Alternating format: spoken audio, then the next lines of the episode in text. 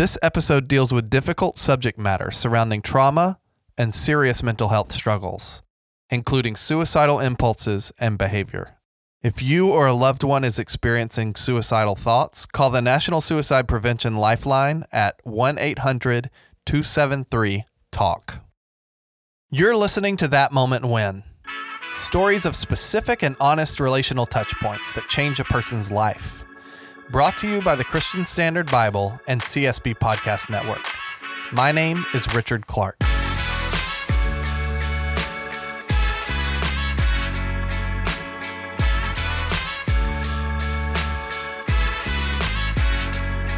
Even as a kid, Portia Collins learned that it was up to her to put things right. The founder of the ministry She Shall Be Called and one half of the podcast duo, Sweet Tea with Portia and Jasmine, Portia Collins has a passion for helping others embrace biblical truth. But she couldn't always hold it all together. There were problems in her life she just couldn't solve. In this episode, Portia Collins shares just how hard she tried to maintain perfection and the series of moments that led her to realize that only God could truly accomplish the impossible.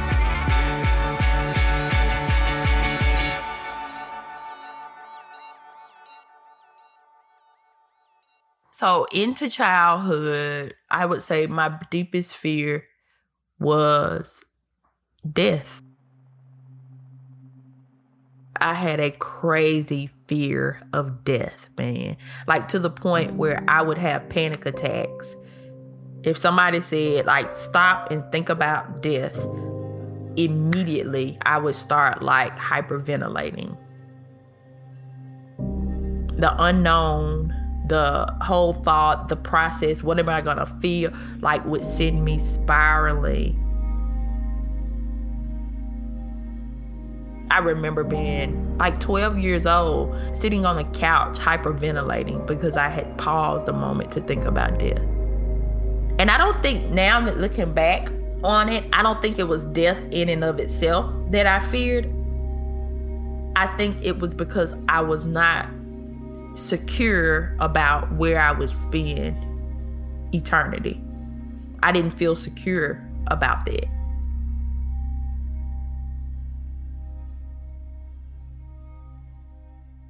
I grew up in a single parent home. My mama had me at the age of 20. In fact, I really didn't have a relationship with my dad.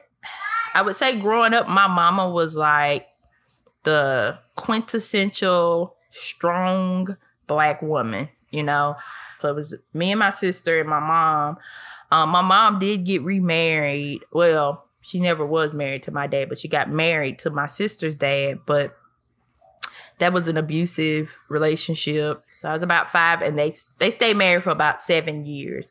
But the entirety of the relationship was super tumultuous, and so for me, I really didn't have good imagery of a dad, to be honest. And so, like, my mom was like everything. Now, I will say that my relationship with my mom was also a bit strained because my mom was working through her own issues with, you know, one baby daddy who like was pretty much absent my dad and then her husband my sister's dad who is you know was abusive and just it was crazy. Like I know my mom was dealing with a lot of hurt and just trying to figure life out.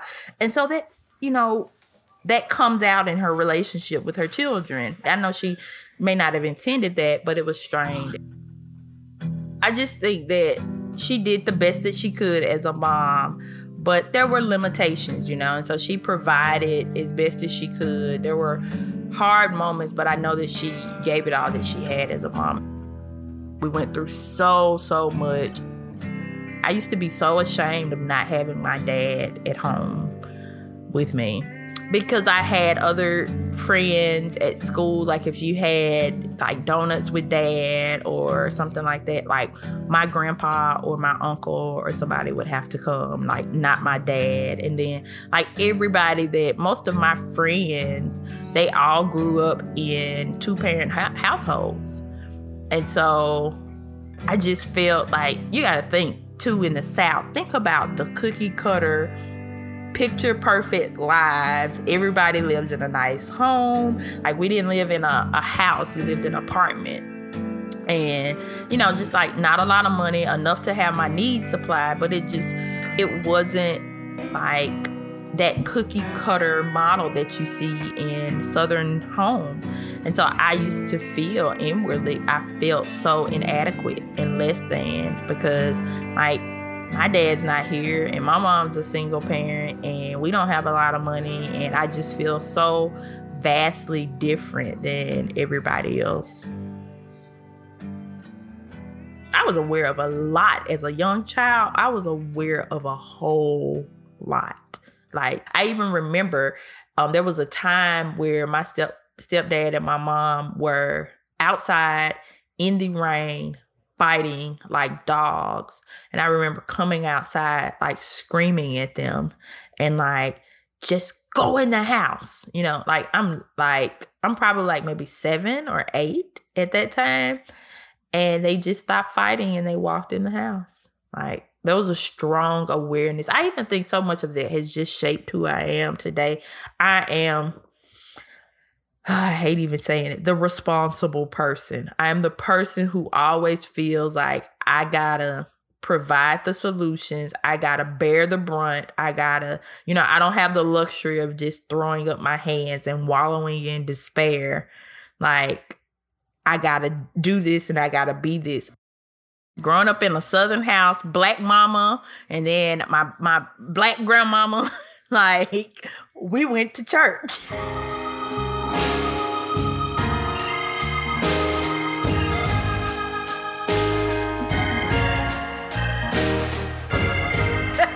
I literally I grew up in the church. I remember sitting on the organ bench beside my mama, you know, like being like 2 years old and watching her play. Every Sunday we were in church.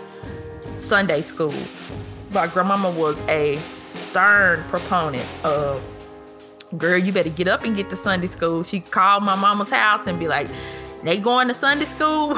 and, you know, like I just remember always being in that environment, revivals and any type of church program. I, I, I, out of seven days out of the week, a good three to four of those we were probably in church, you know. There wasn't as much focus in terms of teaching because this, it's almost like that's a part of the culture here sometimes in the South. It's a part of the eh, church culture. And I'm, I'm thinking like people like Lecrae, um, what's the song? Church Clothes. I think like that resonated so much with me um, when that song came out because I was like, yep.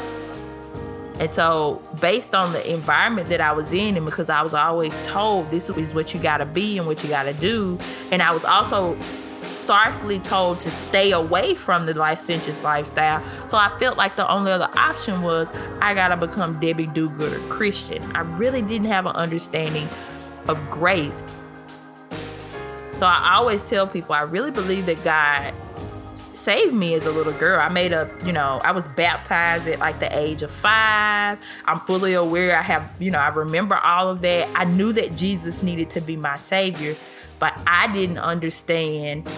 I felt like what Jesus did for me was he gave me a starting point and then it was up to me to earn the, the rest of my way. So I grew up in this, in high school, in this very moral environment. But when I got to college, I started living my best life. You name it, I did it. and then I would justify it because I I had good grades. You know, I I was on the president's list every semester. And so in my mind, I had the concept that it doesn't matter what else I do. I can party Monday, Tuesday, Wednesday, Thursday as long as I'm getting up every morning to go to class. And as long as when these when midterms hit, I got all A's, and when finals hit, I got all A's, then I felt like that justified the sinfulness of my life. And so I I partied, I had fun, I delved into I just uh relationships that I had no business being in, but I met the end of myself really really fast.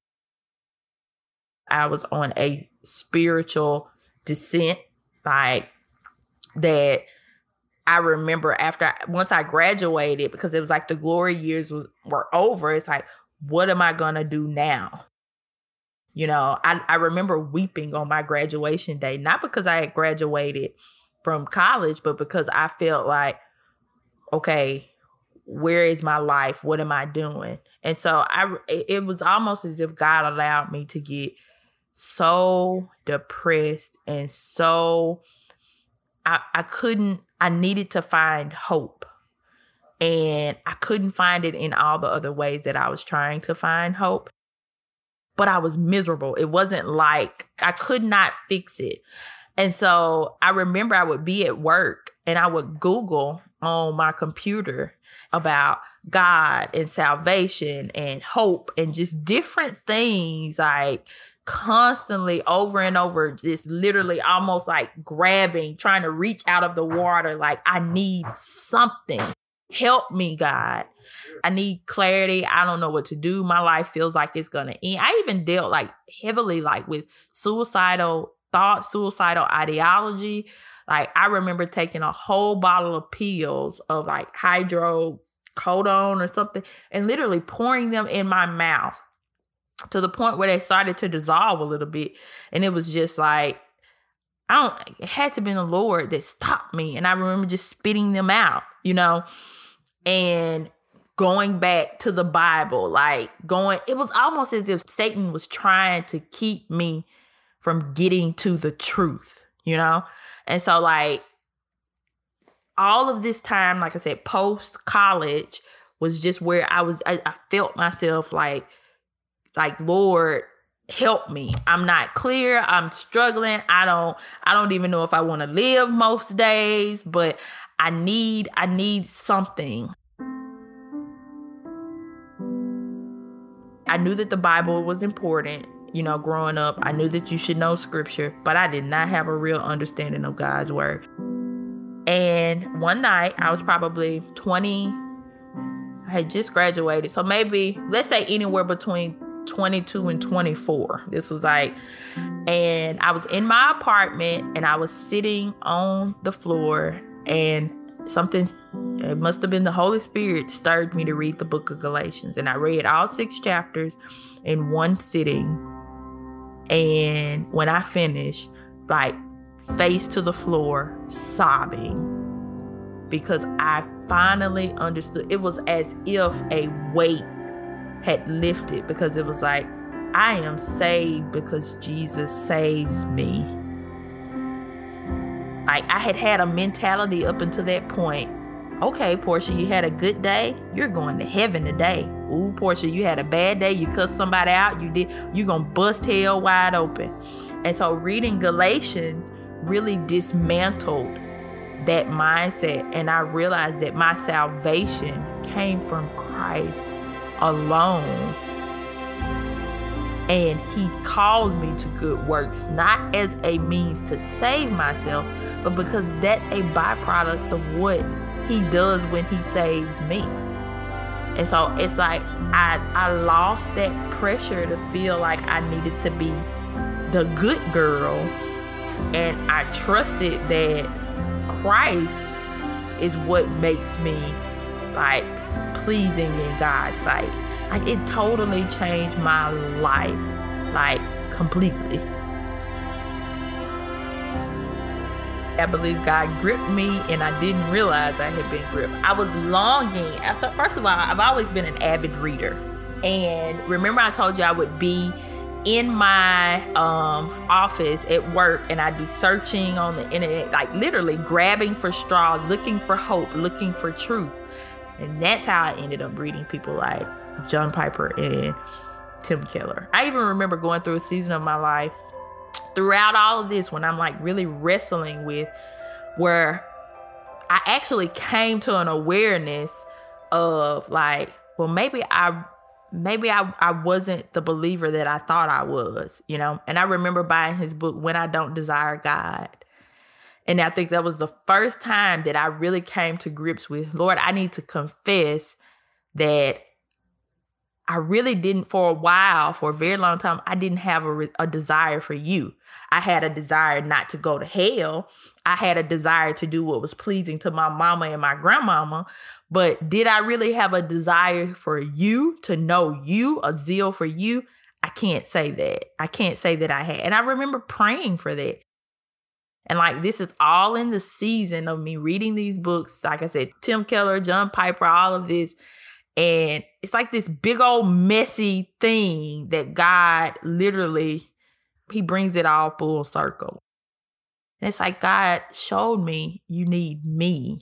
And I'm the only one that can fulfill what it is that you are looking for. I'm the only one who does this. Like being the responsible Portia, you've put this immense amount of pressure on yourself to be and to do and to all of this when you don't understand, like, this is what I do. Like, I save you. I transform you. I renew you. And I, I did not, I just didn't see it.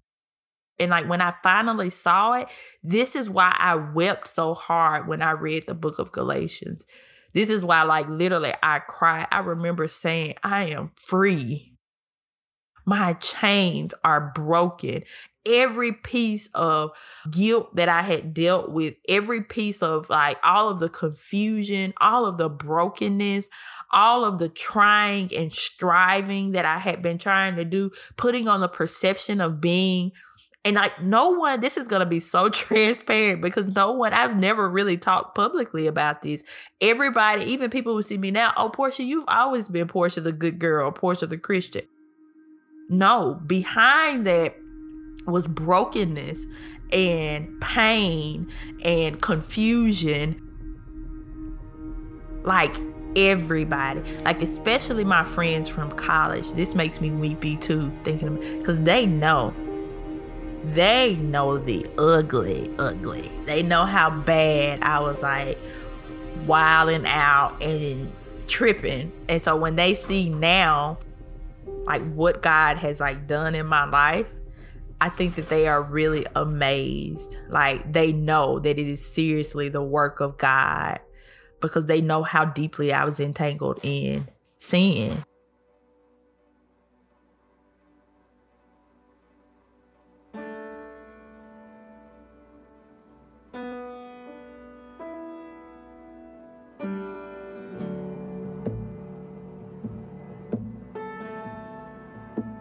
There are some things that happened during my college years that some sinfulness that I know I know that I'm forgiven, but I know that I'll carry the memory of those things with me for the rest of my life. When I was in college, I I abortion was an option for me and it was an option that I chose. And it is something that I deal with mentally it's hard. I never want to talk about it publicly because there's it, it's like I don't want to say a, a shame because I'm free, you know, I'm free from that and I realized that it was wrong and I've confessed and I know that I'm forgiven, but it's just not something that you're proud of. But there are women in my life that um whether for one reason or another they have found out about that, whether they knew when it happened or a conversation came up and they found out. And some of those very women have come back to me. You cannot believe the amount of women who have come to me and have asked for counsel on should I make this decision. And so even though it was very, very bad and I've made I made the wrong decision at that time. There have been so many that I've been able to counsel in making the good decision and to not do that and to share with and like they believe it you know? So it's not like i'm telling you oh you don't need to you know don't have an abortion and shaking wagging my finger. It's like i've been there. I know what that feels like. I know the options. I'm gonna tell you like why you shouldn't make this decision not just because it's the quote unquote christian thing but I'm gonna break it down for you, like all the way, and how if there are things that I could change in my life, I would change that. I think that's like the fruit that's seeing and truly being changed, and being able to share that with other people so that they see it's not fake. You know what I'm saying? You may have an abortion and nobody else in the world may ever know about it but the fact that, like, I feel like that's one of those sins that if you wanted to, you could keep it hidden, you know? But the fact that, like, God has put me in a place where to share that with others and to counsel them in not making that decision and to show them why, not just out of a moralistic type thing, but like really breaking down how all of us are made in the image of God and just just sharing my faith and saying, you know, people say that they don't live with regrets, but some of us do.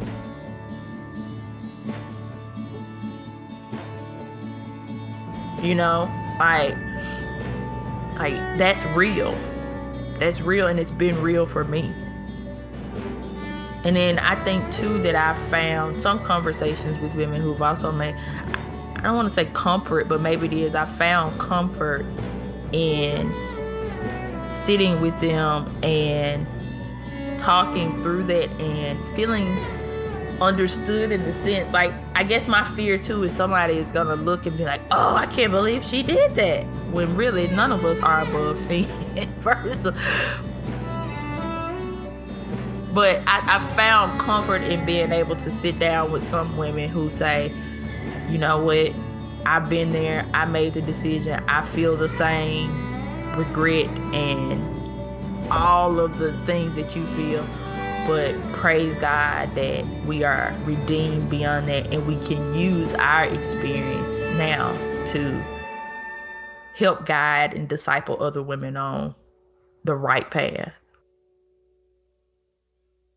So I I've definitely found comfort in it because sometimes you want you feel like you you feel like you're the only person who made that decision or you're the only believer who has to live with that.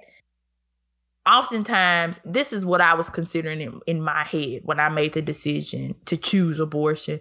It was almost as if, well, this is an unredeemable situation. I got to end this because I can't, there's no way that there can be fruitfulness on this path if I choose to have this child. And now I see that that was a lie from the pits of hell. God can redeem, even when we have made a mess, a horrible mess of our lives, there is always an opportunity to turn around, to repent, and to trust that God can bring beauty and redemption and grace out of whatever it is that we may be struggling with. That moral facade is going to be shattered because now you, you got proof that it wasn't perfect. But guess what? I, the Lord, am capable of even redeeming this.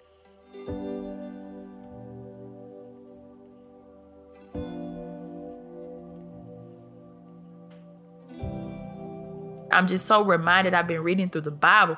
Look at how many times, just from Genesis to Exodus, look at how many times the people make a mess of something and God comes back and he says, You know what? Yeah, you were wrong, but I can still redeem even beyond this.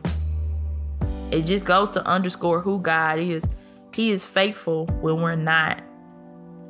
He is still working and doing everything like the right way, the best way, even when we choose to do things the wrong way. I didn't get clarity and I didn't get freedom until God like he met me where I was and he showed me it was almost like pulling back a veil and saying no this is what I did for you you are free. Don't go back tying yourself up in the chains of legalism or whatever else. Like you are free in me